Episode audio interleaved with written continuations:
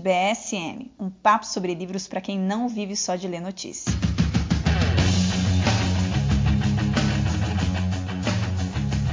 Olá, ouvintes, sejam muito bem-vindos a mais um podcast Estante BSM, um podcast do jornal Conservador Brasil Sem Medo. Para conhecer melhor nosso jornal e ter acesso às informações e análises feitas diariamente por nossos colunistas, acesse brasilsemmedo.com e torne-se um dos nossos assinantes. Para aqueles que já são nossos assinantes e ouvintes, lembro vocês que temos cupons de desconto para a compra dos livros aqui debatidos na nossa livraria. Para isso, acessem livrariabsm.com.br e aproveitem. Sou Stephanie Onesco, host do, deste podcast, e hoje nós vamos mergulhar no mundo dos contos de fada e bater um papo aqui com os meus convidados sobre os contos de Grimm, especificamente sobre os contos lançados pela editora Pelicano, o novo selo infanto-juvenil do SEDET. Então, comigo, hoje, para essa conversa, tenho o prazer de cumprimentar o colunista e correspondente internacional em Portugal para o Brasil Sem Medo, Braz Oscar. Tudo bem com você, Braz? Olá, Stephanie, tudo bem? Como é que está? Uma honra, né, mais uma vez aqui participar do, do Estante BSM, né? É, já falei, né, várias vezes, é o meu, meu podcast favorito. Né? Apesar de fazer o. Temos o Tapa Cultural comigo e o Bernardo Kister, pois então é. seria maldade eu falar que é favorito. Então. Mas o Estante BSM é mais antigo, é, é paixão antiga já. Paixão antiga, né? Ai, ai, sensacional. E também trago aqui para a nossa conversa de hoje o editor da Pelicano e da editora Kirion, Felipe Denardi. Como é que você tá, Felipe? Prazer te receber aqui, viu? Prazer é meu, tudo bem, graças a Deus. Eu que estou feliz. Prazer, um privilégio estar aqui com vocês. Obrigado pelo convite. Maravilha. É, boa noite, Felipe. Eu, eu não tinha cumprimentado noite, o Felipe antes, que era para dar o, o clímax da, da entrada dele, né? Porque o pessoal só está ouvindo a gente, não está vendo, né? Isso mesmo. Ai, bom, então a nossa análise né, de hoje está baseada aí nos contos dos irmãos Grimm, né, do Jacob e o Wilhelm Grimm, nascidos no final do século XVIII. Ambos estudaram aí direito, porém começaram a se dedicar aí, integralmente né, à literatura e acabaram abandonando essa primeira área de formação. Grandes estudiosos do idioma alemão atuaram em campos como a história e a filologia e entraram para a história mundial como folcloristas e também por suas coletâneas de contos infantis. Bom, antes da gente aí mergulhar então, né, nos contos de Grimm, Felipe, eu vou começar aqui com você, né, perguntando já algumas coisas. Eu e, os, e o, Braz estamos loucos para saber de algumas coisas, de alguns detalhes desse processo editorial, né, Braz? E a gente queria, Sim. vou começar aqui a perguntar para você um pouco da tua trajetória como editor, né? Uhum. E a seguir ali, se quiser falar um pouquinho para a gente como é que foi esse processo editorial, né, da, da Pelicano aí sobre os contos de Grimm e o motivo, uhum. né, pelo qual aí vocês apostaram nesses contos. Sim. Bom, a minha trajetória, né, que você perguntou, na verdade, ele ter editado esses, esses contos de fada e agora a edição das histórias infantis como um todo, né, infanto-juvenis, para mim estão sendo uma alegria muito grande, porque tem a ver de, de, várias maneiras assim, com a minha trajetória. Porque de formação eu sou ator, né, eu sou do, do Grupo Tempo, sou discípulo do Roberto Malé, e além do trabalho como ator, eu dei aula para crianças durante cinco anos é, de teatro. E o meu trabalho era focado muito nisso. Eu, eu trabalhava adaptações de, de, histórias clássicas, assim, clássicos grandes mesmo, como a Ilíada, o Dom Quixote, é, e mais contos de fada é, também. E, e a Kirion veio disso, na verdade, veio dessa minha experiência. Ali no colégio, eu dava aula no colégio aqui em Campinas, que era, eu julgo que, se não o melhor, um dos, dos melhores colégios de Campinas. Não é, sob o, o aspecto técnico, não, nada disso, mas assim, os valores, né? O colégio era, tinha sido fundado por, por um grupo de famílias, de pais, é, que eram muito próximos do, do, do, trabalho da escola. Então, um, um ambiente muito legal, um, um, negócio muito, muito legal que acontecia ali na escola. E um dia eu estava lá numa reunião, que a escola estava passando por problemas, e infelizmente a escola até fechou, dois anos depois daquela reunião ali.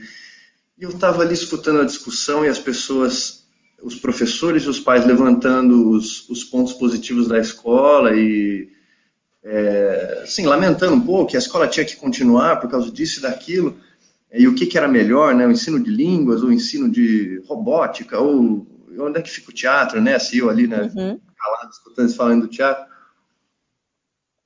e pensando assim, poxa, tem uma porção de coisas que esse, que esse pessoal está ignorando, né, tem a história da, da educação inteira, desde, assim, voltando para trás, quanto você quiser, até a Grécia Antiga, mas a, a Idade Média toda, pensando no, no Ocidente, né, tem uma, uma, porção de coisas que esses caras estão ignorando, que iluminaria muita coisa. E não, não tem onde encontrar isso. Onde é que eles vão ler isso no Brasil? Eu mesmo é, não encontrava muitas coisas que eu queria ler. Eu falei, poxa, a gente precisava ter uma, uma editora, precisava produzir no Brasil é, livros sobre educação que tivessem uma, uma dialética interna, que a gente publicasse, por exemplo, é, clássicos medievais é, e, de, e, de, história, de modelos mais antigos da educação, e também é, teóricos modernos, né, que tinham propostas atuais para que a escola melhorasse, fosse de tal jeito, mas ao mesmo tempo outros de uma opinião divergente, é, que fossem totalmente contra a ideia da escola, a favor do homeschooling, por exemplo, uhum. baseados ou não numa, na educação clássica, enfim, que, que esses autores pudessem, pelo menos na, na prateleira e na imaginação do público, dialogar.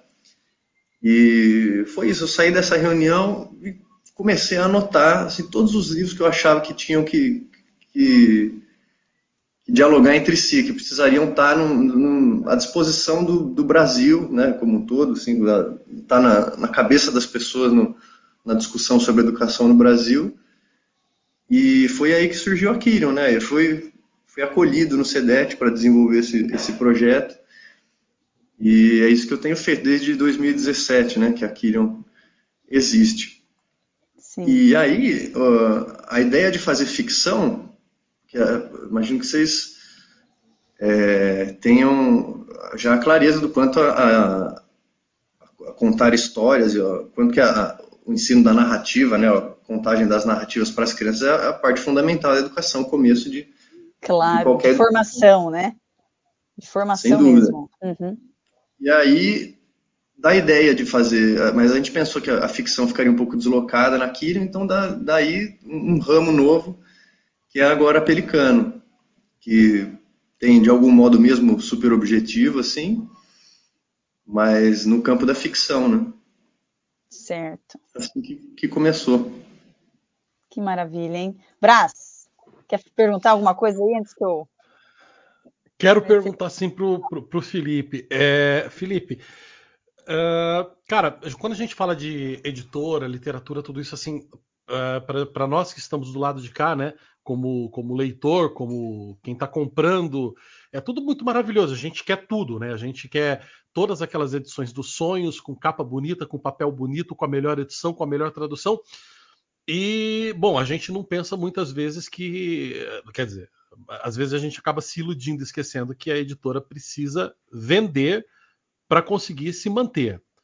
Né? E quando a gente vê coisas, por exemplo, uh, como Irmãos Grimm, né, que é o nosso Irmãos Irmãos Grimm, né, pelo amor de Deus, isso é um cacuete terrível, né, que os filmes colocaram, né, na gente de pronunciar isto como se fosse inglês, né, que coisa horrorosa. É verdade. Né?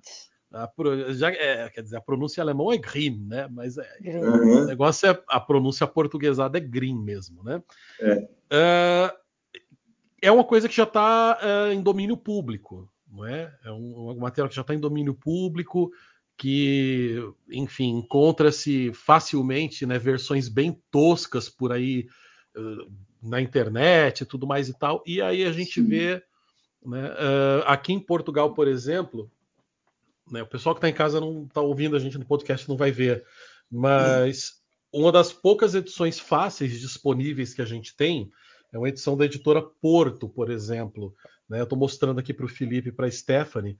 É, é, uma edição assim, qualidade tipo banca de revista, sabe? Sim, é, e, não é, né? é, e não é barata. Custou R$ 8,80 algo em torno uhum. de 50 e poucos reais, mais ou menos. Não é?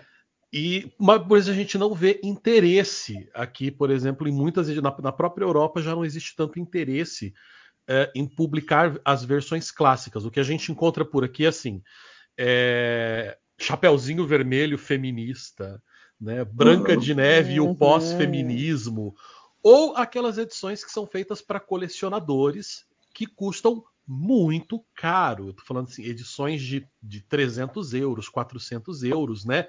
Uhum. Que a pessoa compra pelo fetiche da, da, da, né? da capa de couro com letras douradas e Sim. enfim. É, como é que é essa, essa digamos assim, essa, essa coisa de vocês decidirem, né? Você falou da importância e tudo mais, mas decidir pegar uma coisa que está em domínio público, tudo mais e tal, e lançar com edição poxa, é, a Stephanie me mandou foto da capa, do papel, tudo mais e tal, para eu ver, porque aqui em, uhum. não tem aqui em Portugal, né? É, pois é, então.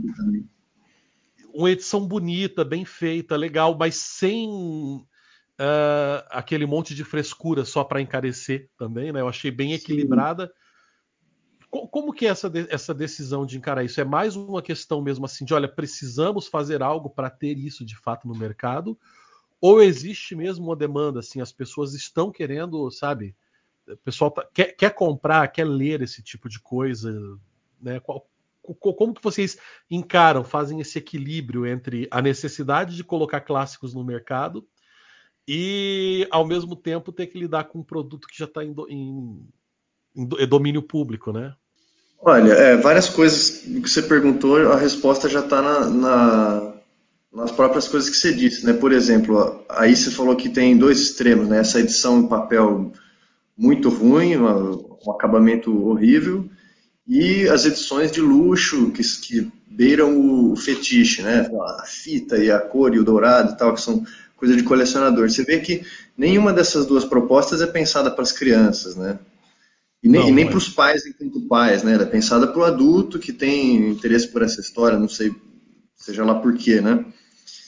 Então, o meio termo uh, no, no, no, acabamento foi um pouco pensando né, nesse, nessa efetividade. Assim, o livro é, é, bonito, é durável, né, não é um papel que vai se rasgar na primeira vez na mão de uma criança, mas também não é a coisa mais cara do mundo que ninguém possa pagar. Então, realmente foi esse, esse meio termo que a gente buscou é, em termos de acabamento.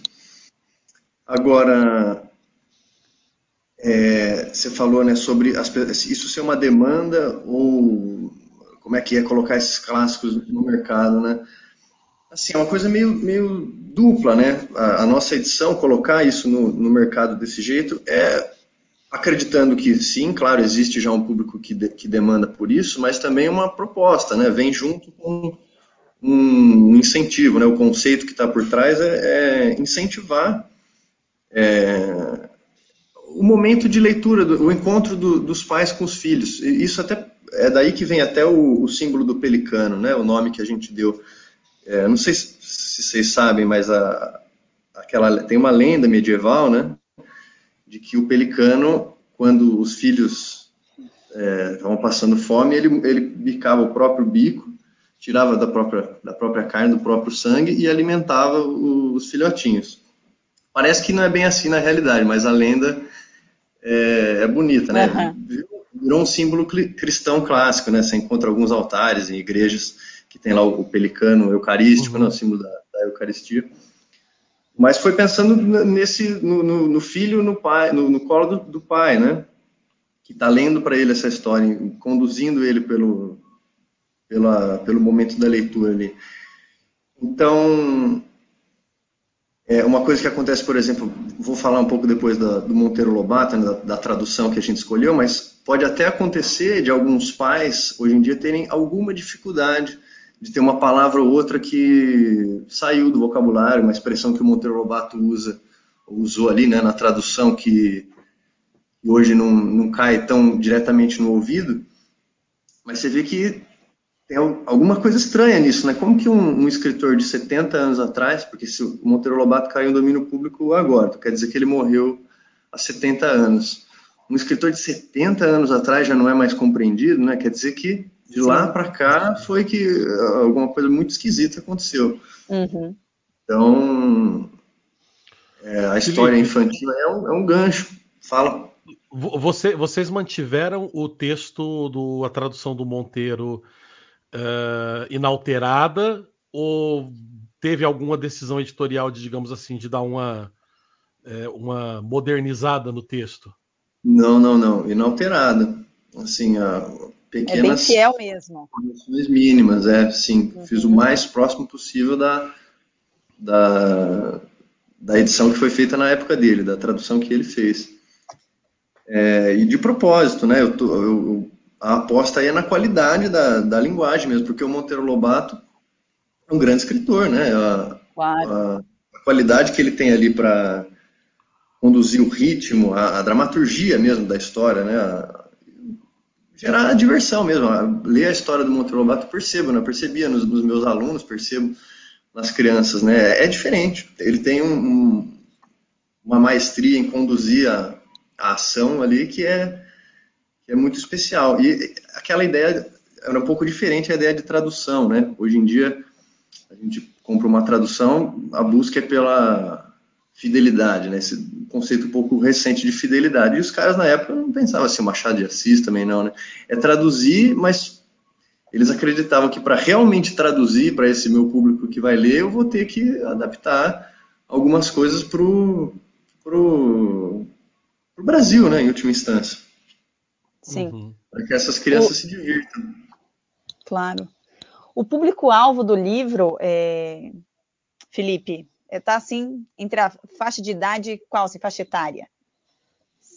Ah, olha, a partir dos sete anos eu, eu imagino que, que esses livros. É que eu, eu, confesso que eu não gosto muito de pensar. Uhum. Ah, não tem como escapar disso, eu sei, mas eu não gosto muito de, de definir, porque cada criança é muito individual. Outra coisa que eu via nos, nos meus alunos, né, dependendo do, depende de uma série de, de fatores, a influência dos pais e, e, outras coisas, né, desde quando ela tem contato com, com, com, textos, com histórias, com a literatura, muda muito, né, e depende do temperamento da criança também, depende de várias coisas, mas a partir dos sete anos é, é seguro que, que esses contos de fada já são compreendidos, já fazem sentido, já tem o efeito que eles almejam ter. Sim. Olha, eu vou, eu vou, assim, o pessoal que está nos ouvindo agora não vai ter dimensão, né, da, da beleza aqui das ilustrações que tem no livro, mas eu fiquei assim bastante, é, acho que eu até mostrei algumas, pra, mandei algumas para você, né, Braz? Mandou. Mandei em algum, algumas, acho que até foi ali para o Brás. Eu assim, tão incríveis, estão muito bonitas, muito bonitas mesmo. É, quem, quem, é que faz essas ilustrações aí para vocês, só para o pessoal ficar Esse... conhecendo aí também? É, Esse dos... livro foi a Charlene Braga. Caramba. Lá do Rio de Janeiro. Uma artista fantástica, muito sensível. Nossa, fantástico. Qualificado. É, mas eu, cada, cada, um dos livros foi ilustrado por um artista diferente. Uhum, certo. Mas esse dos contos de Grimm aqui, eu recebi as outras coleções, né, da Pelicano aqui também, que uhum. o pessoal do CEDET me enviou. Então, uhum. assim, nossa, a qualidade das. Gente, as ilustrações são assim, dignas de aplauso mesmo, assim, ao pessoal que. Sim. Que, que, olha, tá, tá, tá sensacional. Eu, eu vou até ver aqui com o Silvio se a gente consegue colocar, né, quando a gente subir esse podcast, algumas imagens, assim, para o pessoal ter mais ou menos uma noção, né? Ah, legal, é, ótimo. Porque, gente, olha, vale a pena, isso é uma coisa que até algum, algumas primas minhas aqui, né, é, menores aqui, visitaram esses dias aqui em casa, eu fui lá, mostrei para elas os vídeos, elas foram, ah, ficaram encantadas com aquele... eu falei, olha só como que isso uhum. chama atenção, é a questão mesmo da qualidade, e escolheram assim realmente a dedo, tá? Então, de parabéns Sim. mesmo. É, é, é, legal você comentar isso. Porque é um dos, dos critérios, assim, do, do faz parte da, da, base do projeto mesmo. Um é o que eu falei agora há pouco, a qualidade da linguagem, né? Por isso a, a, tradução do Monteiro Lobato. E um segundo é a qualidade das ilustrações, mas não só a qualidade, pensando uhum. tecnicamente, mas pensando no, no, conceito mesmo. O Braz falou aí no começo, né? As, algumas coisas horríveis que a gente vê hoje em dia, aqueles, aquelas ilustrações cabeçudas, aquelas uhum. cores berrantes, coisa Cara. feia, esquisito demais. Aquilo ali dá não tem porquê de ser, né? Então, a, a, minha proposta foi o que eu conversei com todos os ilustradores, claro, dando alguma liberdade para o estilo próprio deles. é, que eu já conhecia, por isso eu os, os escolhi, mas é, tendo como ponto central assim a, as ilustrações clássicas mesmo, aquela era de ouro da ilustração ali no, no segunda metade do século XIX, né? Aquelas ilustrações que nos dariam um pouco de saudade da infância, sabe? Aqueles livros que, ah, Sim. da minha infância tem aquele livro, uma nostalgia de infância nos uma pais. Nostalgia. E essa nostalgia de infância que dá nos pais, nas crianças dá uma outra nostalgia, né? Uma nostalgia do, do mundo dos sonhos, né? Aquela nostalgia de eternidade, né? Uma, uma, uma ilustração delicada, assim, sutil que é que faz uma diferença enorme, né? Eu que também, eu também uhum. sou da área da educação, viu, Felipe? Também sou professora, né? Então a gente, a gente tem contato direto aqui com essas obras e com esses contos, então a gente vê realmente uma uhum. certa desconfiguração, assim, um certo descompasso, né? Dentro dessas novas obras, assim, que as crianças nem se identificam ao olhar aquilo, Sim. né? Falta uhum. beleza nesses livros, falta qualidade uhum. nesses livros atuais, então eu acho que a Pelicanos cumpriu isso, ó, então de parabéns mesmo, viu? A, é, a glamorização do feio, né, que está acontecendo. É a né? glamorização do feio, é isso mesmo. Sabe, Braz, parece que é, é, o que tem de ideológico na história, como você falou, né, a Chapeuzinho Vermelho feminista, não sei o que, parece que de algum modo a ilustração é ideológica também, né? Parece que vem de um outro lugar que não é. Sim, é, é proposital, para chocar. Existem é. alguns conceitos, é, por exemplo, eu me lembro de uma, de uma edição mexicana que eu já vi da Chapeuzinho Vermelho, que é uh, sem texto, só com ilustração, sabe? Uhum. Só que não é pensado no público exatamente infantil. É, é assim, uhum. já é uma coisa de arte conceitual mesmo, mas uhum. sem ficar ruim, porque quase sempre a arte conceitual acaba caindo naquelas uh, naquelas, naqueles clichês né, da pós-modernidade e tal. E, e, esse não, esse era uma coisa bem interessante, assim, é, era um pouco, choca um pouco, não é? Mas com um bom gosto estético. Eu lembro que a, a floresta onde a Chapeuzinho ia andando e ela ia se perdendo, conforme você ia passando as páginas, você notava que ela estava se, eh, se, perdendo, na verdade, dentro do próprio lobo né? Então era como se fosse uma espécie de micro uhum. dentro do macro, sabe? E, e o, as árvores da floresta, quando você olhava aquilo de maneira ampliada, formavam o, o, o dorso do próprio lobo, né? Só que Caramba. depois você notava que dos, dos cabelos da Chapeuzinho saíam ali também, os fios iam formando o lobo. Então a Chapeuzinho estava dentro do lobo, o lobo estava dentro dela. E, e, isso vai ia contando a história sem. Não tem diálogo, a história é contada toda realmente só. Por mas, imagens. É, uhum. por imagens. Eu vi essa edição. É, eu vi essa edição numa feira do livro uh, aqui em Portugal, né? Mas estava bem caro, não deu para comprar, mas eu achei fenomenal, assim. Cara, fantástico, hein? Mas você sabe, funciona para criança também, né? Tem o, o, livro do Walter Lara, como, como nascem os pássaros azuis. Acho que é recente é só imagem, são só as aquarelas dele, sem uma palavra. Walter Lara é um grande ilustrador, não sei se vocês já viram alguma coisa dele. Ele fez Sim. com a gente o Pinóquio agora, acabou de lançar, anteontem. Olha, que legal, que legal. Uau. Depois a gente pode mostrar aí também. Oba! Show, Muito show legal. de bola. Bom, vou aqui dando sequência, tá, Felipe? É, uhum. A nossa conversa, que é o nosso podcast de hoje, Braz, vou chamar agora você aqui um pouquinho para falar da importância aí dos irmãos Grimm, né, para os contos de fadas e o contexto aí histórico que os irmãos se encontravam lá, final do século XVIII, início do século XIX aí. Conte para nós. Pois é. O, quando, quando a, Stephanie, a Stephanie me chamou para falar sobre os Grimm, eu fiquei super empolgado, não é? Porque. Empolgadíssimo. É, é porque, como, como, enfim, como eu sou aí um estudante autodidata de linguística, né? Para quem estuda linguística, uh, os irmãos Grimm têm uma importância gigantesca. Porque a gente sempre lembra deles, né? Dos contos de fada e, e dessa, desse, desse trabalho né, de compilação dos contos de fada. Mas essa, essa necessidade deles compilarem esses contos e transformar isso em literatura, isso fazia parte de todo um trabalho maior, né, que os irmãos Grimm faziam, é, uhum. de, de uma espécie de tentativa de reestruturação da cultura e da língua alemã baseados. Uh, bom, a gente tinha ali naquele período aquela coisa que a gente chama de nacionalismo romântico, né? No início do século XIX.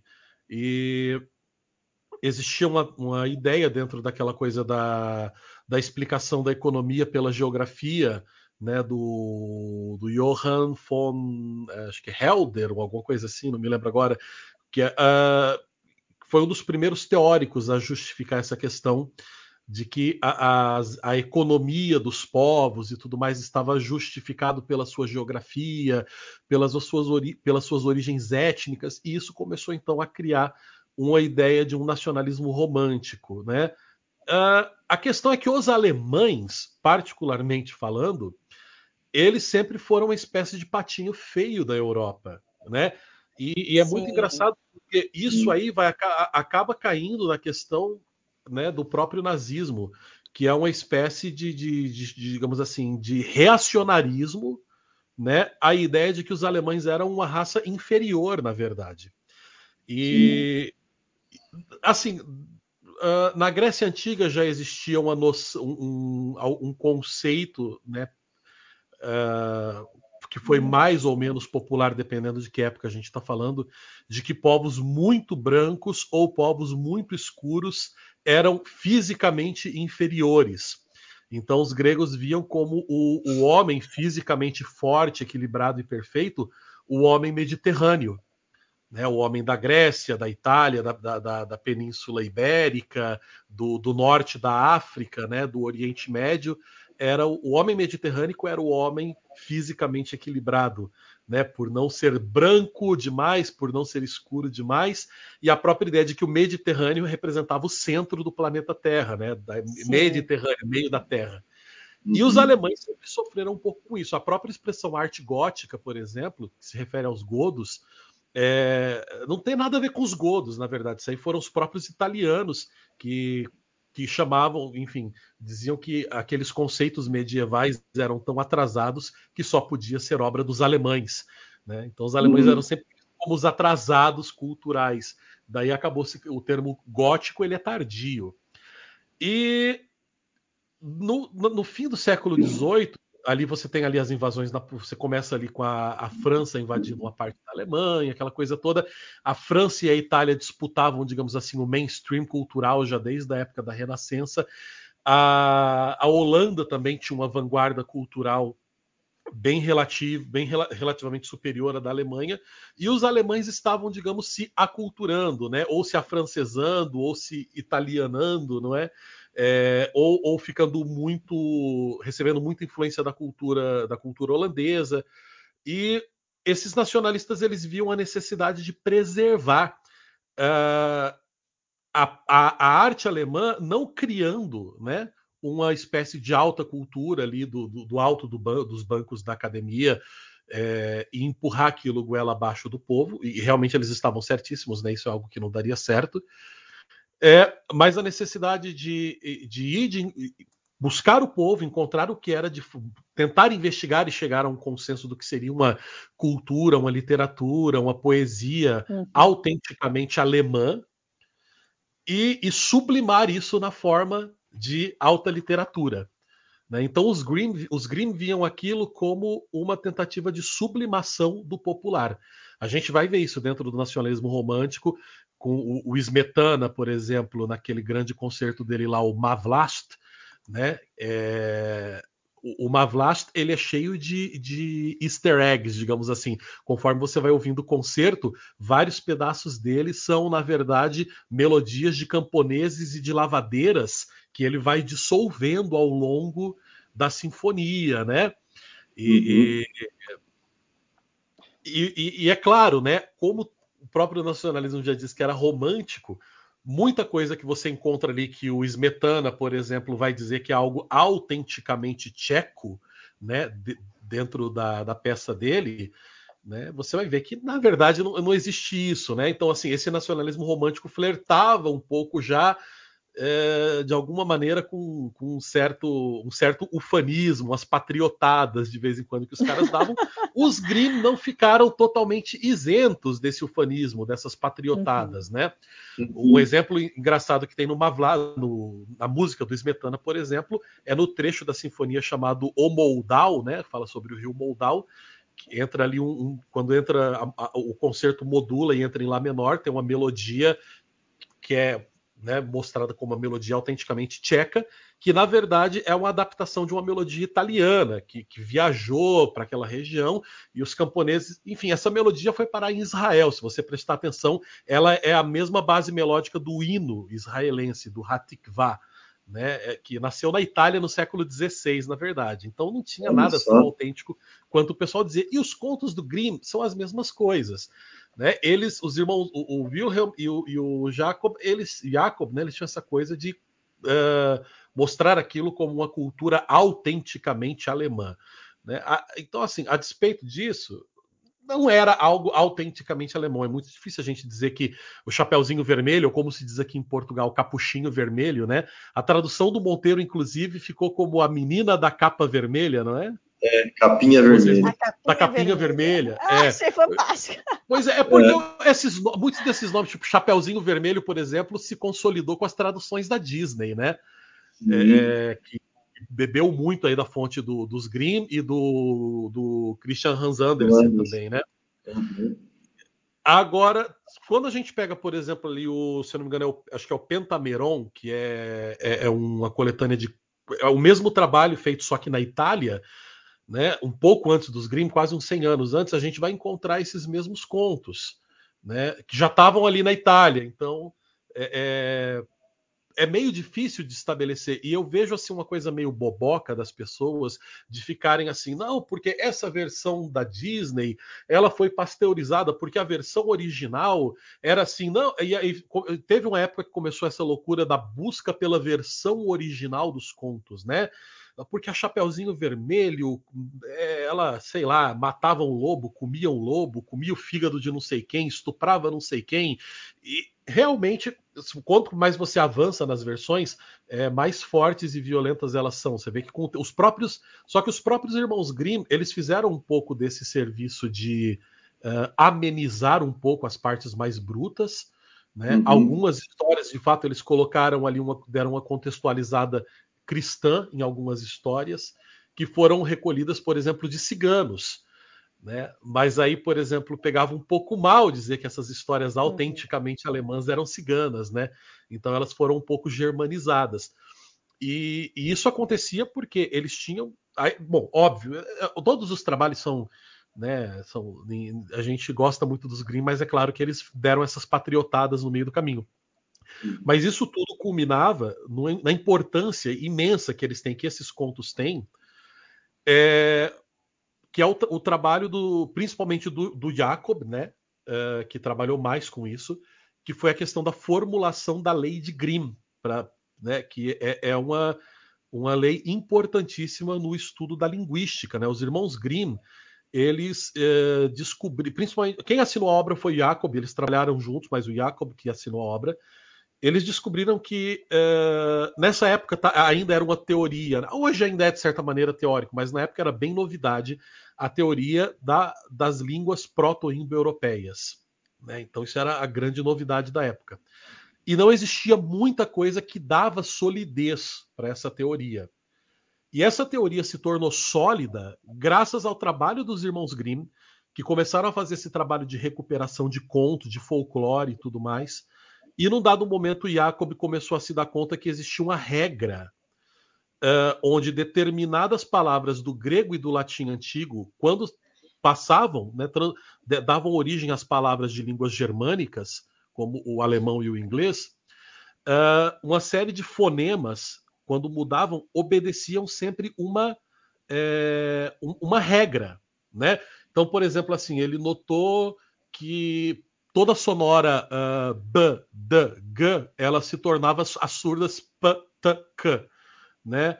É, as aspiradas uh, p, t, g é difícil, né? Que é seria BH, DH, GH, digamos assim. Elas viraram uhum. as não aspiradas b, d, g. né? E por aí vai. Tem, um monte de coisa. Então, por exemplo, eles era isso que explicava, por exemplo, como que tônitus em latim torna-se thunder em inglês, né? Ou como duo em latim torna-se tu, né? Virou tuo em inglês arcaico que virou o tu em inglês moderno. Né? E, e, foi toda essa teoria deles com base nesse trabalho de recolhimento de folclore e sublimação de folclore que criou a, a, essa, essa, lei da, da, dos fonemas, né, que é uma, uma, das bases da linguística, que fortaleceu a teoria da língua indo-europeia. É, depois veio a questão que as, a, o, o Jacob finalizou o trabalho dizendo que haviam exceções, né? Então ali, tipo assim, havia algumas exceções que, por exemplo, pela lei de Grimm, a palavra flood, que seria né, enchente em inglês, deveria ser flood, com TH no final, por conta da, da origem indo-europeia da palavra. Aí o, o, o Jacob assumiu no final que haviam pequenas exceções.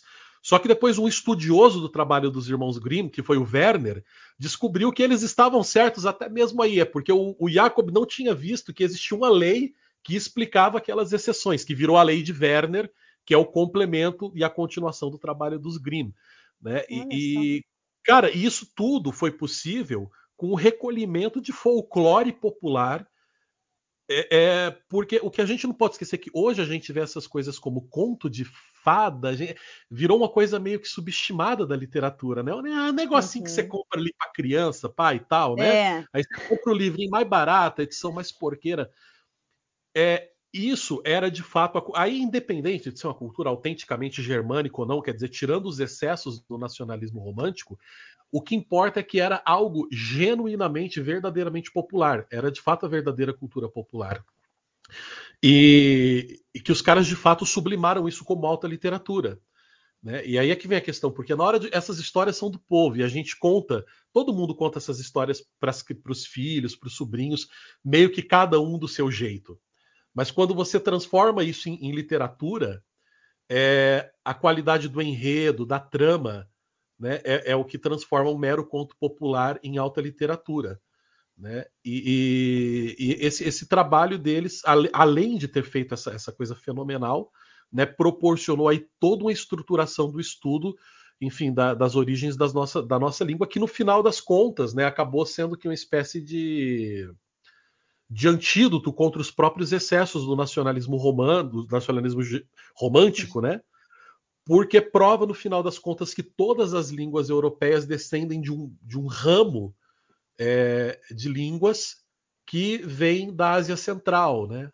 Na, na, na, verdade, nós, os povos brancos caucasianos, somos, na verdade, de origem asiática, no final das contas.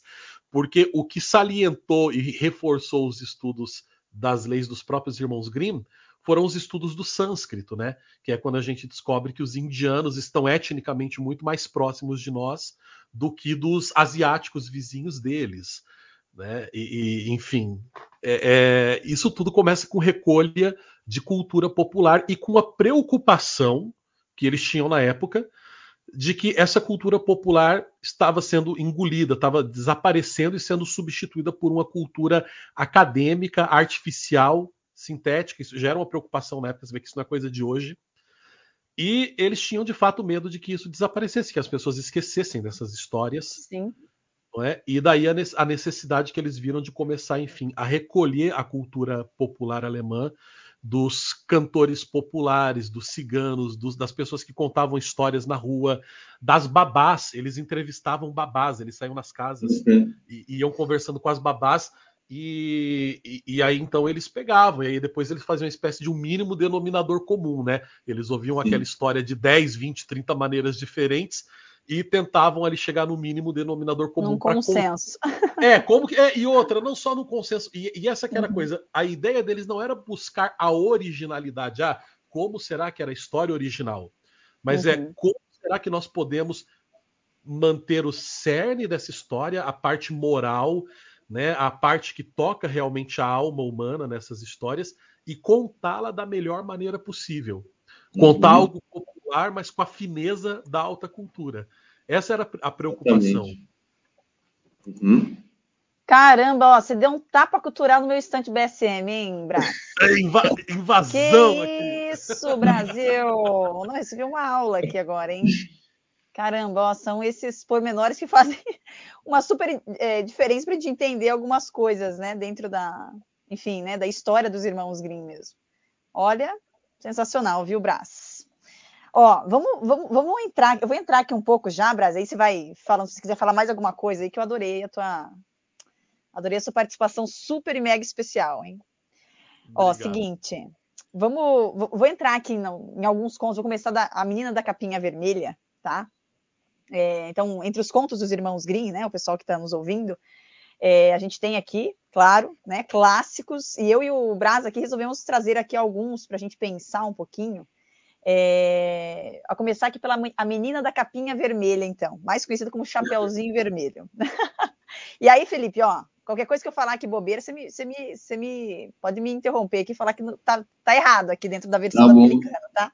Pode deixar. Bom, então, a verdadeira, né, não sei, a verdadeira não, né? Acho que não é, é bem esse termo, mas a história lá da Chapeuzinho Vermelho, ela começa lá, né? Pelo que a gente sabe, mais ou menos no século XVII, que a gente tem aí notícia, uhum. que foi feita com base em lendas, né? Tradições, desde o período do medievo. Né? Então, o conto ele retrata aí a, a, realidade da população, como bem o Braz lembrou aí, é, a partir de, né, de como essa população vivia, e com o tempo vai sofrendo readaptações, e com a figura do Charles Perrault, né, é, que foi né, um, um, um, poeta aí que estabelece as bases para o gênero dos contos de fadas, né, tal como nós conhecemos hoje, foi quem inicia aí essa, vamos dizer assim, essa mudança né, da história para o público infantil.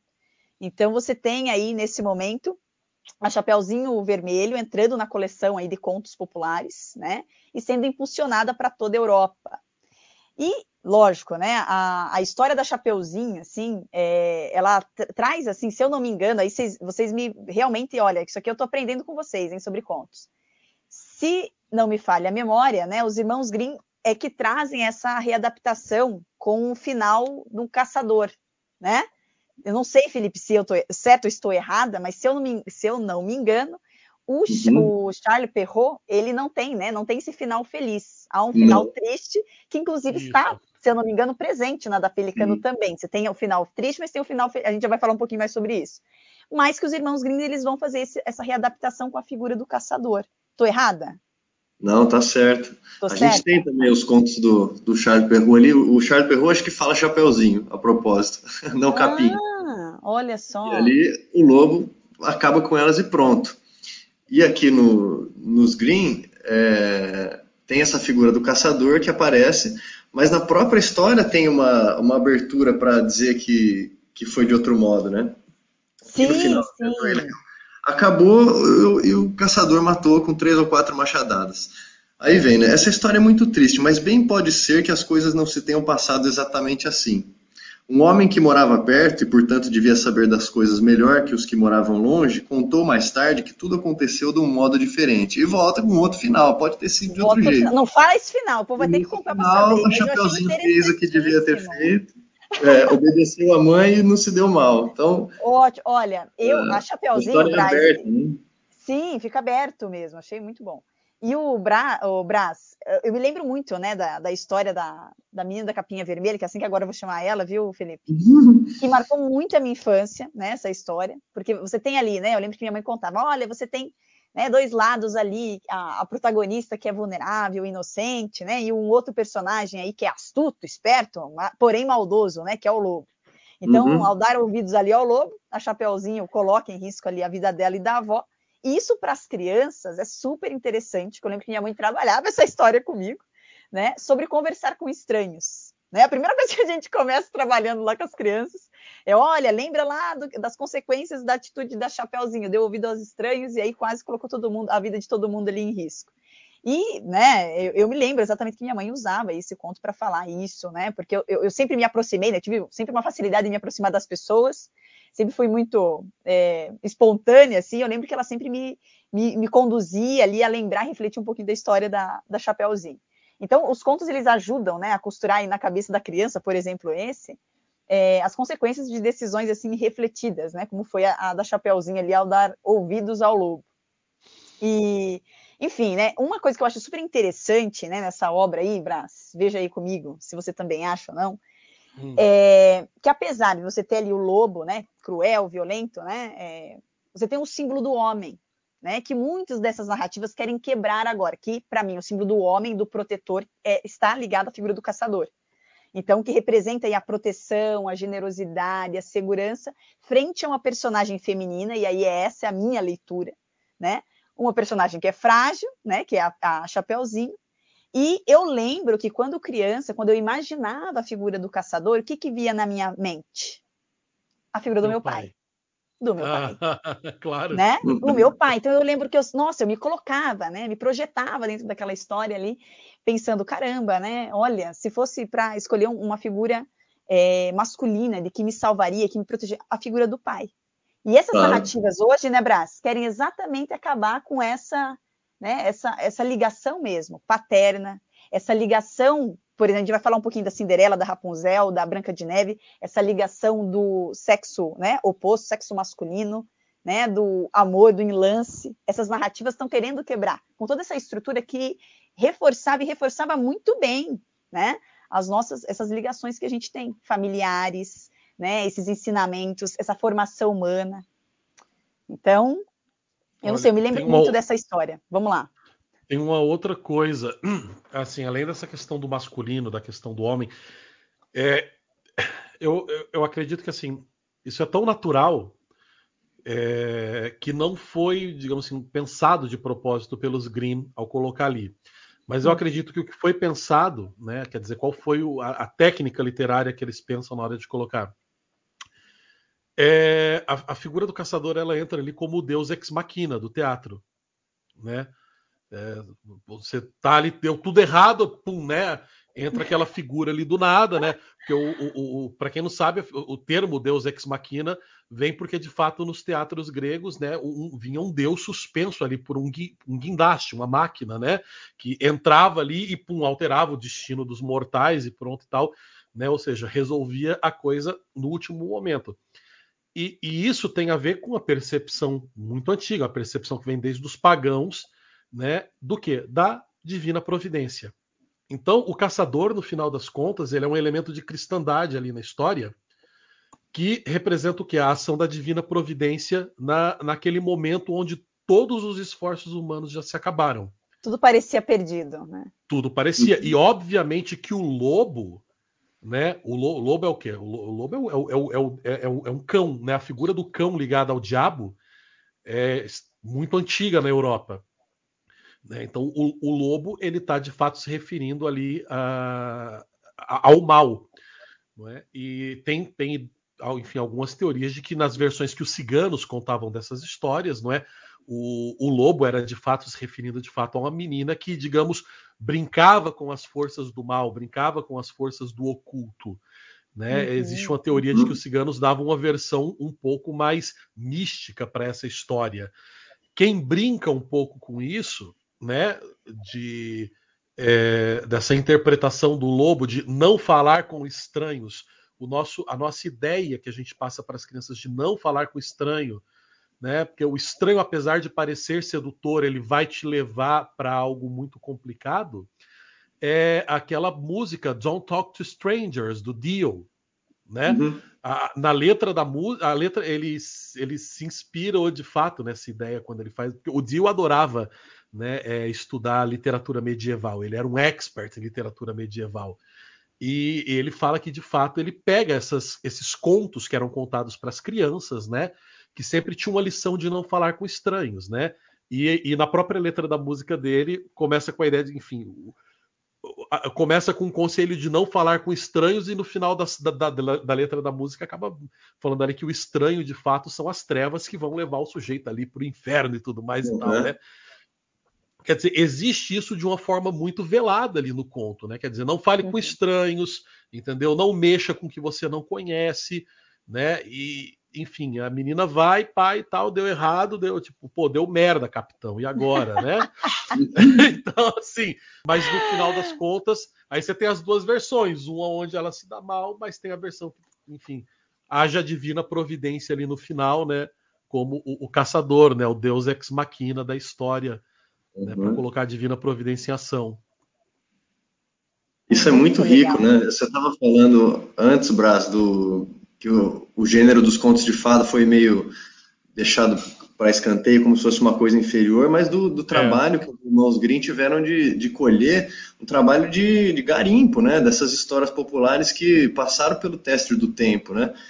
E elas têm uma riqueza simbólica que é essa, essa multiplicidade de, de sentidos, né? Tem esse sentido moral de não falar com estranhos, então a criança fica com esse conselho, mas não sob a forma de um, de um, conselho racional. Tem muito mais força contar a história da Chapeuzinho do que falar, não fale com estranhos, Exatamente. porque tem o um aspecto psicológico, mas tem a, Faz muito mais sentido, né, Felipe? Você, por Sim. meio de uma história, você conseguir né, amarrar né, a, as coisas da vida, do cotidiano, do que você realmente exemplificar Sim. isso falando, enfim. É uma joia, né? Uma joia que a criança vai guardar na memória, assim, uma, como se fosse uma joia multifacetada, né? um diamante lapidado, que dependendo de onde a luz bate, ele reflete nas várias facetas. Se ela tiver guardado no, no tesouro ali da memória dela, ó, no momento em que a, que a, situação aparecer, aquilo vai, né? se tudo der certo, se o, se o Espírito Santo ajudar, vai ajudar ela na narrativa da vida dela, né?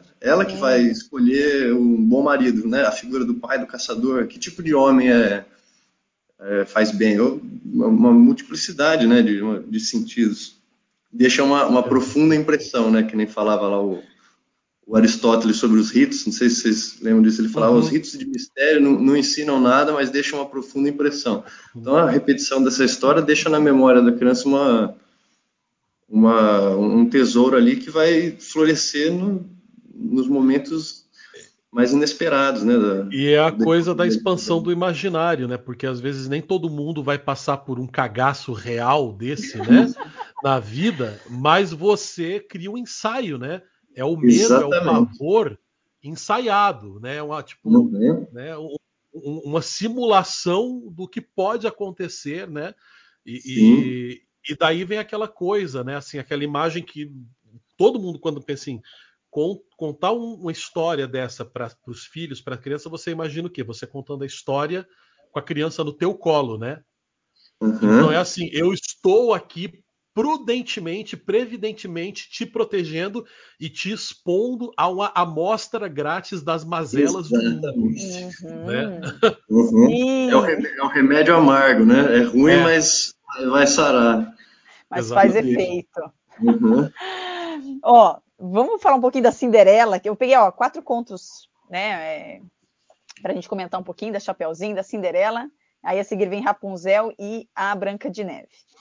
Então, falando um pouquinho aqui da, da versão né, mais famosa da Cinderela, ou Gata Borralheira, né, como a gente também costuma chamar, que é a do escritor, né, a, a, principal lá do Charles Perrault também, né, uhum. a famosa Fada Madrinha. E na versão dos Irmãos Grimm, a gente se depara ali, né, não se depara com a Fada Madrinha. O que aconteceu?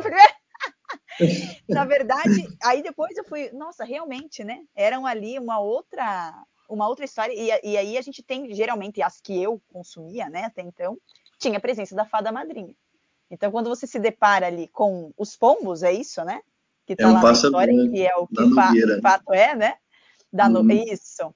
Você fica, olha, olha só, né? Aí que você retoma, fala, caramba, é verdade, não é bem não é bem assim, né? Como a gente costuma ouvir, porque a versão da uhum. Fada Madrinha é uma coisa que está já meio que vamos dizer assim, faz é. parte já, né? Da... É, é, é, a, é a versão que a, que a, Disney, né, colocou, né? Que a Disney, mas, é. Braz, tem a ver com, com o país, isso com a coisa do nacionalismo que você estava falando? O francês botar uma fada e o alemão passa na nogueira, será que...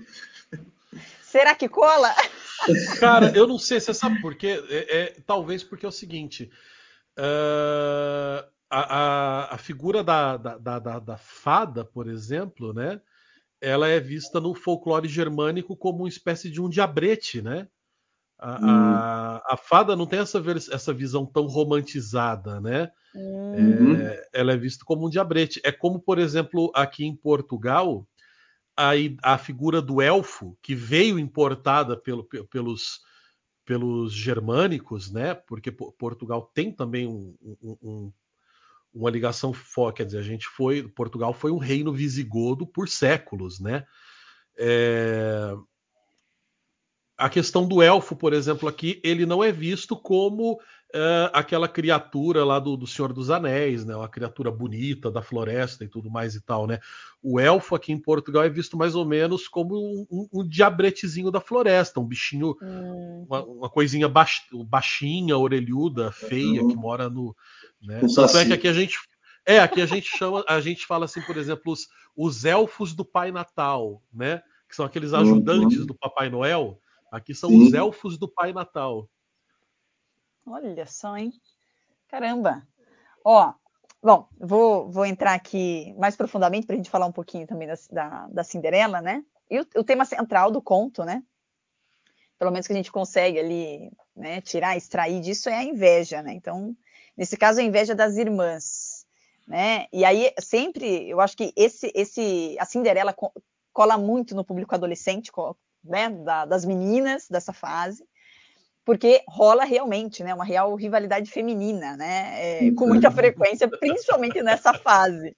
Então, quando eu, por exemplo, eu faço um trabalho todo de formação humana, né, com as minhas alunas. Então, no colégio que eu trabalho é um pouco diferente, né, a pegada. Não só da aula, eu faço esse trabalho de formação, de inteligência uhum. emocional mesmo. E a, gente sempre tem como referência a bendita da Cinderela, né? As meninas sempre se apegam muito à própria e aí você tem que trabalhar esse sentimento, né? é, saber canalizar a inveja, que é algo que está presente ainda mais nessa fase que você não consegue exatamente canalizar né, esses sentimentos, assim, enfrentá-los. E o primeiro passo, é claro, né, que a gente sempre conversa assim com as meninas, tem esse, essa, essa conversa assim sobre pegando assim como pano de fundo a história, é tentar observar, né, como que a, algumas pessoas sempre se destacarão mais que nós, né, em vários sentidos ou áreas, né, e que outras pessoas destacarão mais que elas, como nós nos destacamos mais que outras pessoas, e usar essa questão mesmo da, né, da própria questão que é intrínseca, né, da inveja, como inspiração, como fonte de inspiração. Então, dentro da, da própria né, história, a gente tem a Cinderela, que é uma, uma moça muito bonita, muito bondosa, muito simples e que atiça a ira das irmãs, né?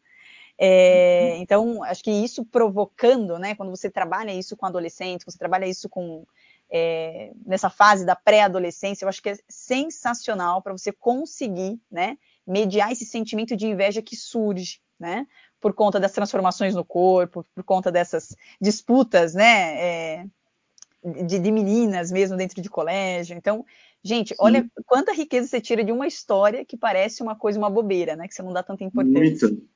Muita. E muita, muita coisa. E né, falando um pouquinho ali da, do encontro com o outro, né? Acho que essa é uma fase também que da pré-adolescência, da adolescência, por isso que o pessoal tem, os pais têm que investir aí no, no material da Pelicano, né? É, em especial, porque a gente está falando de um momento, né, cada vez mais complexo, é, Brás, de das meninas terem essa aversão da figura do sexo oposto né, por conta dessa linha aí do, não é, do macho tóxico, do isso e daquilo, onde você, né, faz esse, tem, tem essa, não consegue processar, as meninas hoje não conseguem processar mais essa fase da, da, do romantismo, né, que eu, pelo menos, a minha fase ainda tinha, hoje existe já uma quebra com isso, e essas histórias, elas trazem esse vínculo de novo, né, então a Cinderela, olha o que, que a Cinderela estava passando, né, aí de repente ela consegue ali é, a partir do momento que ela tem um contato ali com, com, com o sexo masculino, com um príncipe,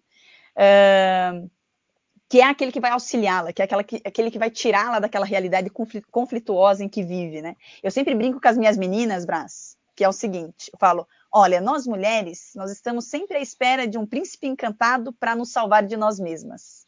Aí as meninas olham e falam, credo, prof. Eu falei, credo mesmo, que as mulheres são complicadas. então a gente sempre está ali, né? E quando você usa, né, histórias como essa do vínculo, né, é, de amor, né, que envolve um homem e uma mulher e das situações, isso é muito, gente, isso é, faz muito efeito, ainda mais na sociedade que a gente vive hoje, muito, né? Que as meninas cada vez mais têm essa versão do sexo oposto, porque a gente tem uma ideologia que está cada vez mais ali, né? Desde muito novas, tendo contato com isso e bombardeando, né, a cabeça dessas meninas. Então, É, é uma. É bem, é bem, isso aí dá para fazer um programa inteiro para entrar só sobre isso. Só. Né? E tem certas coisas que eu teria que falar, por exemplo, antes de voltar para o Brasil, porque senão eu poderia ser preso aí no Brasil falando isso, né? É algumas, al, algumas reflexões que eu tenho para fazer acerca desse assunto. Não é? Mas é, é, um, é um problema, é um problema que é um problema urbano principalmente, né? É, eu, eu, noto que quanto maior a cidade, quanto mais urbanizado, não é? Maior essa sensação entre as meninas, né? E eu brinco também assim com um, um, um, as moças que eu conheço assim de São Paulo, do Rio, eu falo, né? Falo também que a culpa é que a classe masculina não ajuda muito, porque pois quando é. você vai nas grandes, é não, quando, quanto maior a cidade você vai, né? É, eu lembro que uma vez eu falei assim, eu, eu lembro que a, a, primeira sensação que eu tive quando eu fui a Frankfurt é que a gente só sabia quem era homem e quem era mulher pela barba. Caramba, né? Porque sim, sim. é assim, sabe? Acho que só quem tinha mais de 500 de, de testosterona ali em Frankfurt são os muçulmanos.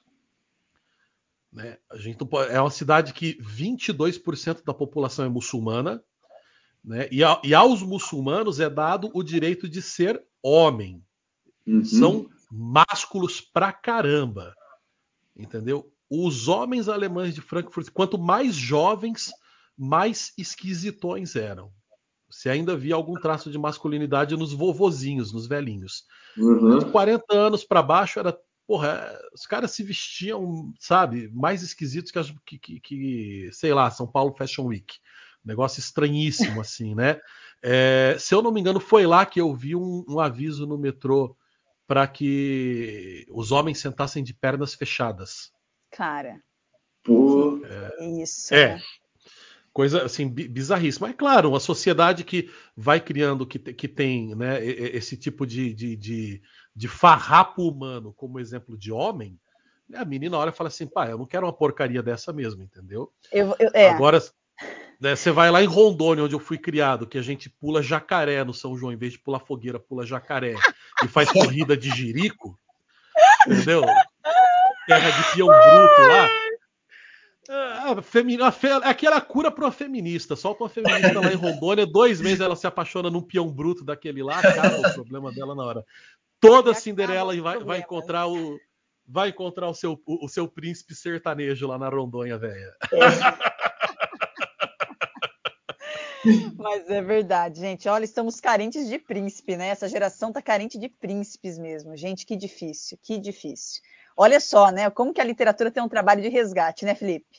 Sim. Precisamos resgatar esses príncipes é aí que estão perdidos, por favor. Olha, ah, é, a Rapunzel, é... não sei se você quer falar alguma coisa, Braz, da Rapunzel. Não, não, não. A Rapunzel aqui em Portugal tem um título estranhíssimo, entendeu? Ah. Deixa eu. Como é que é a tradução aqui? Eu, eu, nunca lembro, eu sempre.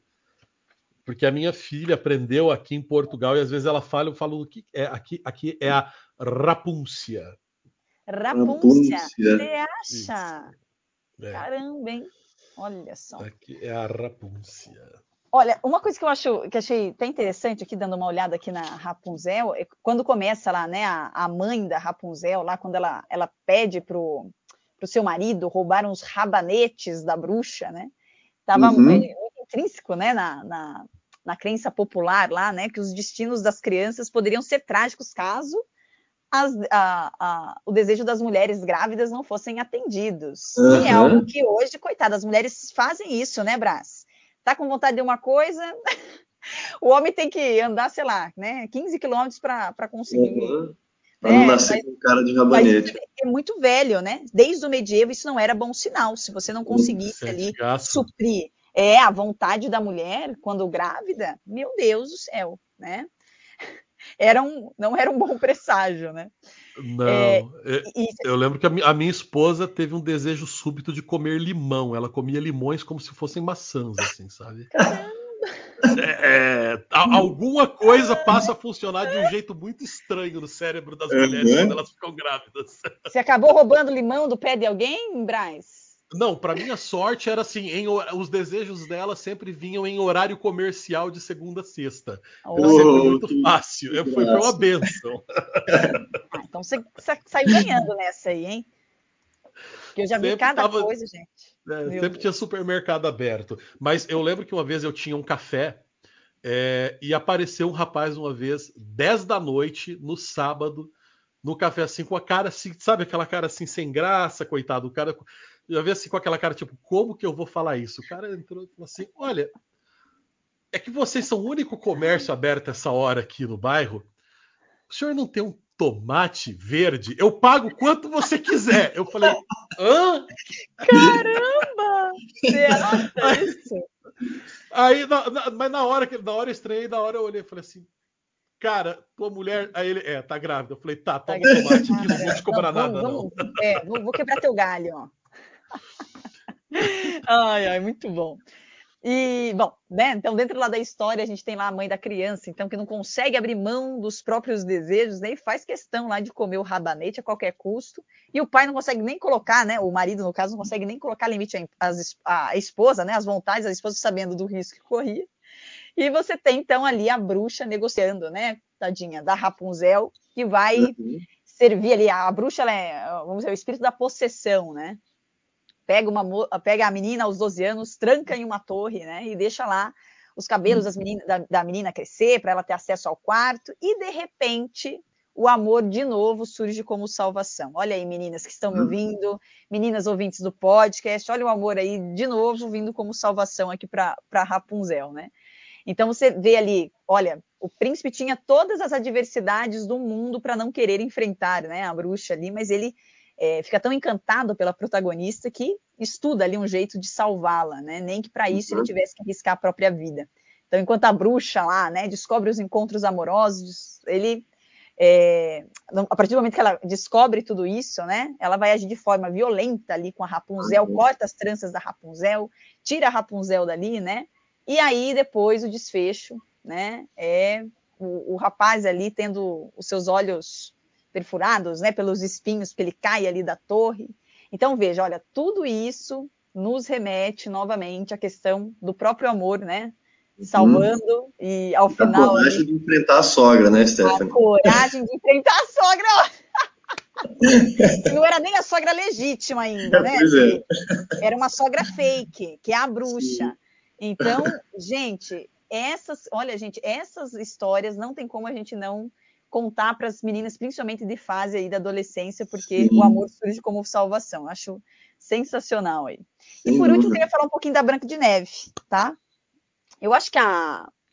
Eu gosto muito do texto da Branca de Neve, tá? Basicamente tem um, uma certa relação, assim, com, com esse, esse conto, né? É, como a rainha ali vai invejar a beleza da, da enteada, né?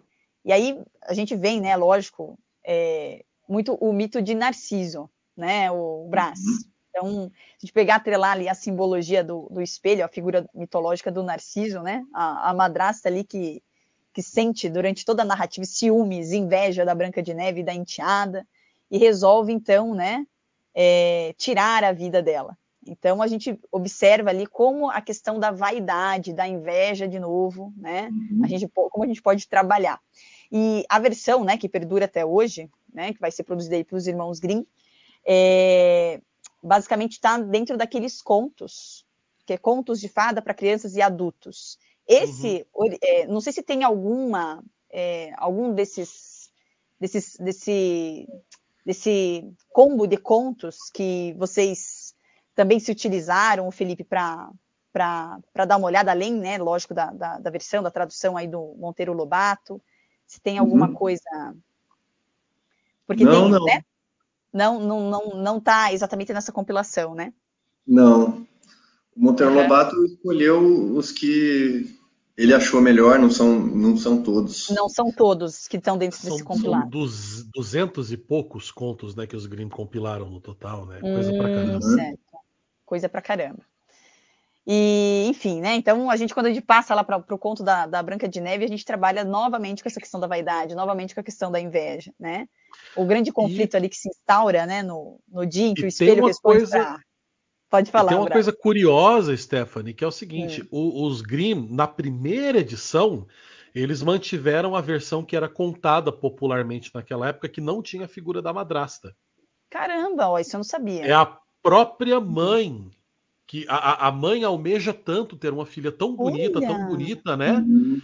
Que ela tá ali costurando o pai, o sangue cai na neve, ela queria uma filha branca uhum. como a neve, uhum. é, corada uhum. como sangue, com o cabelo negro como ébano, né, da, da porta e tal, e a filha nasce daquele jeito, e de repente a, a, a mãe começa a sentir uma inveja profunda da própria filha, a chegar ao ponto que ela enlouquece e que ela acha que ela só vai conseguir enfim, é, ter paz, ter sossego, quando ela comer o pulmão, o fígado e o coração da própria filha. Uhum. Então, na, na, versão que era. E na, na, primeira versão dos Grimm é assim: ela contrata o caçador para o caçador arrancar o, o pulmão, o fígado uhum. e o coração uhum. da filha para ela comer. comer. E, e depois os Grimm resolvem, então, tipo, dar uma amenizada aí a, ela vira órfã e põe a figura da madrasta, né? Uhum. Mas eu acho que na primeira e na. Porque assim.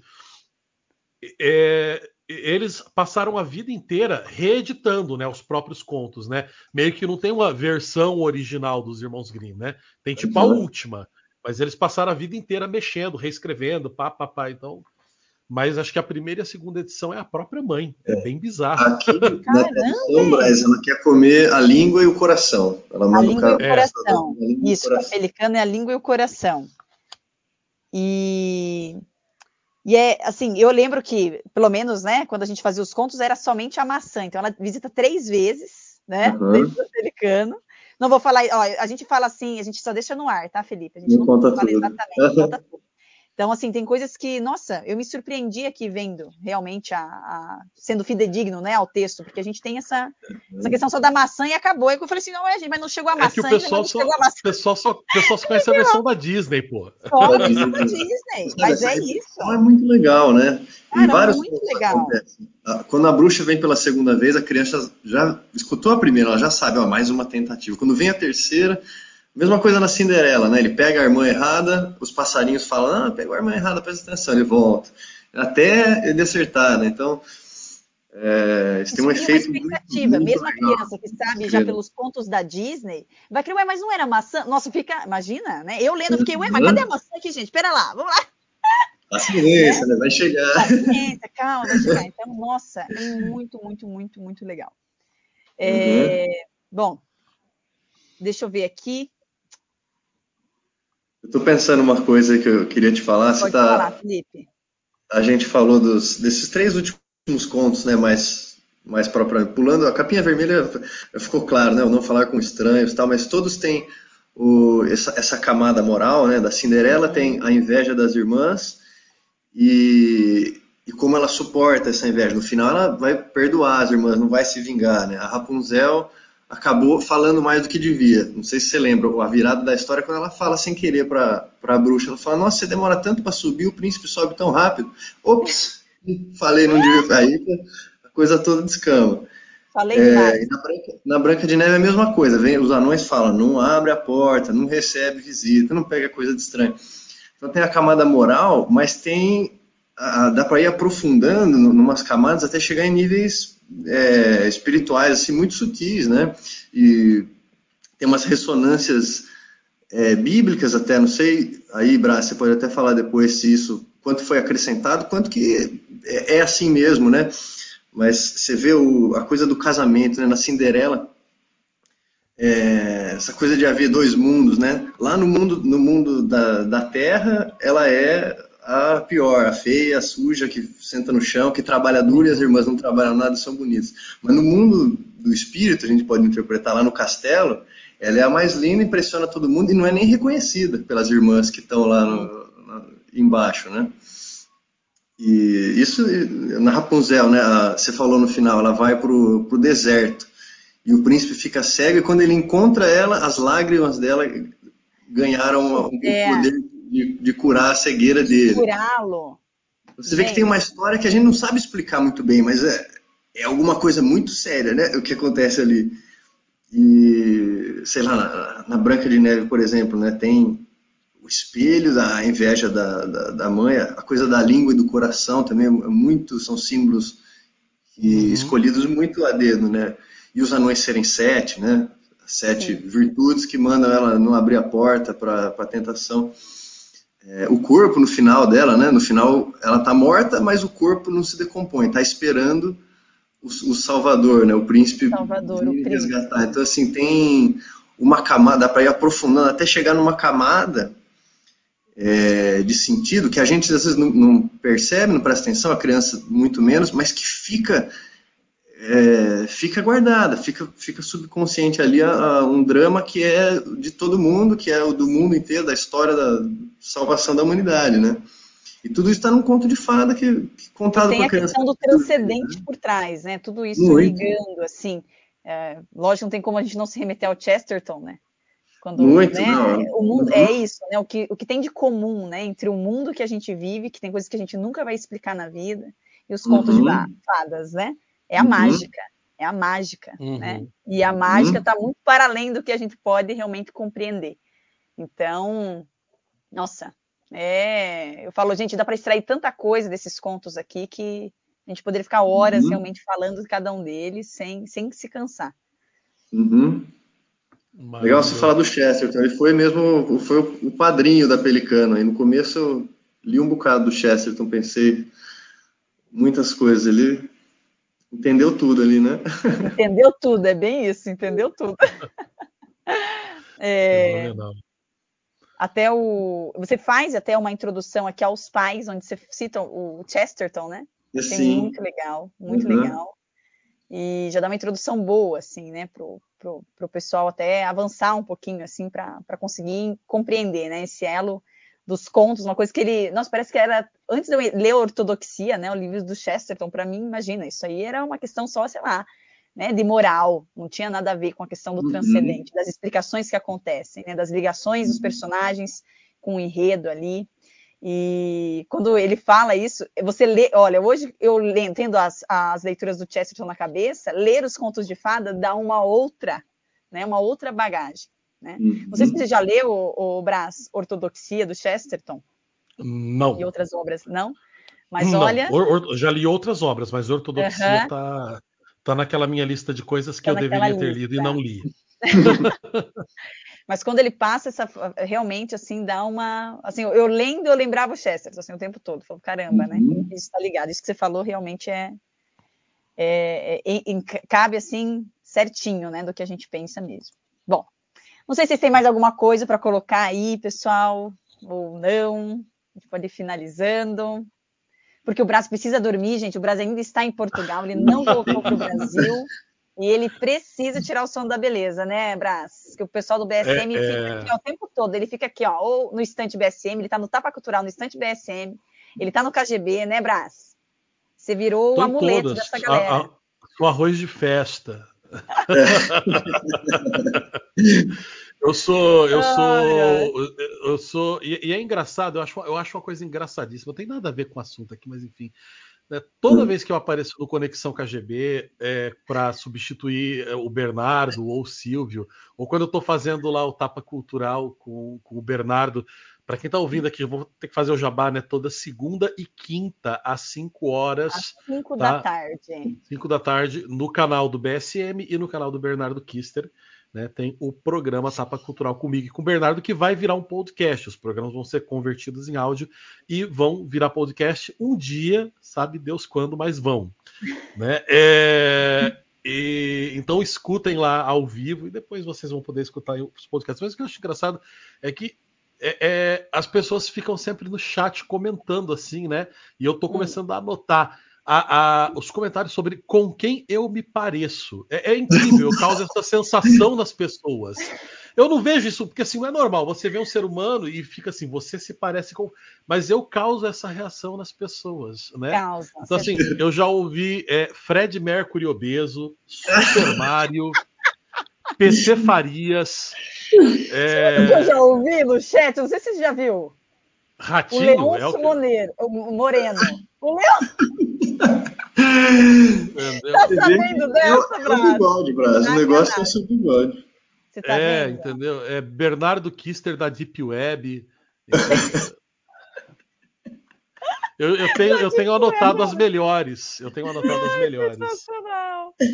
Gente, eu não dou conta. Esse povo é realmente. Aí, ó, quem, quem manda você ter um, um perfil aí que chama atenção, né? Pois é, eu falo, né? isso acontece com duas hipóteses, né? Gente muito feia ou muito bonita, né?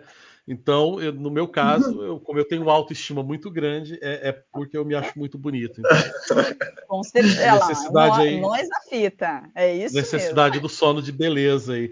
Mas, gente, fala, voltando ao assunto aqui, momento nada a ver, né, cara? Esse, esse é o problema de me trazer para os podcasts. Eu tenho essa capacidade. Nada, não, imagina. Aqui a gente é tudo natural. A gente fala o que dá é... na telha, tem hora. Ah. É, eu acho eu acho super legal essa coisa do dos pais voltarem a comprar clássicos para as crianças. É, eu cresci sendo educado com, com clássicos, né? Assim, a base da minha educação foi aquela coleção O Novo Tesouro da Juventude. Era aquela enciclopédia oh. em 18 volumes. Com, Bem legal. É, era, acho que ela meio, meio bege, com os detalhes azuis e dourados na capa. Uhum.